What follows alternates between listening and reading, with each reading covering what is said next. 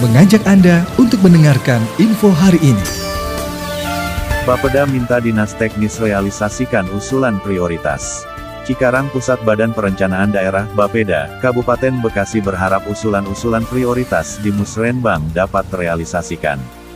Hal tersebut disampaikan PLT Kepala Badan Perencanaan Pembangunan Daerah Bapeda Kabupaten Bekasi Cucu Sri Hartini setelah mengikuti rapat forum perangkat daerah bersama PLT Bupati Bekasi di Comment Center Diskominfo Santik pada Rabu, 02.03. Cucu mengungkapkan, anggaran yang dimiliki Pemkap Bekasi, belum bisa mengcover semua usulan-usulan yang masuk pada musrenbang desa dan kecamatan yang digelar beberapa waktu lalu.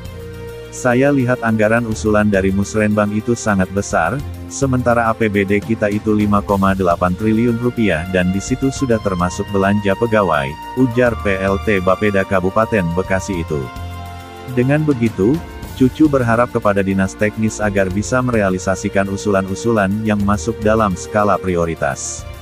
Mengingat anggaran yang dimiliki Pemkap Bekasi belum bisa mengcover semua usulan yang diajukan pada Musrenbang beberapa waktu lalu. Harapan kami dinas teknis itu mengusulkan kegiatan yang sangat prioritas, mengingat anggaran kita akan mengalami penurunan untuk pendapatannya tahun 2023. Prioritas kita sangat banyak, jadi perencanaan ini dikaji kembali mana yang sangat prioritas, ujarnya. Cucu menjelaskan, pada rapat forum perangkat daerah juga sudah menjelaskan berbagai program di antaranya program pembangunan SDM, infrastruktur dan perekonomian.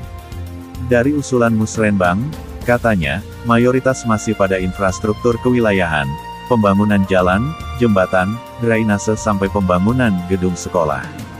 Kita memaparkan usulan dari masyarakat dari dinas teknis, pokok pikiran dan membicarakan penganggarannya. Apa rencana pendanaannya? Selama kegiatan 4 tahun ke depan dari tahun 2023 sampai tahun 2026. Kita juga bahas menyusun rent strategis juga untuk tahun yang sama, katanya.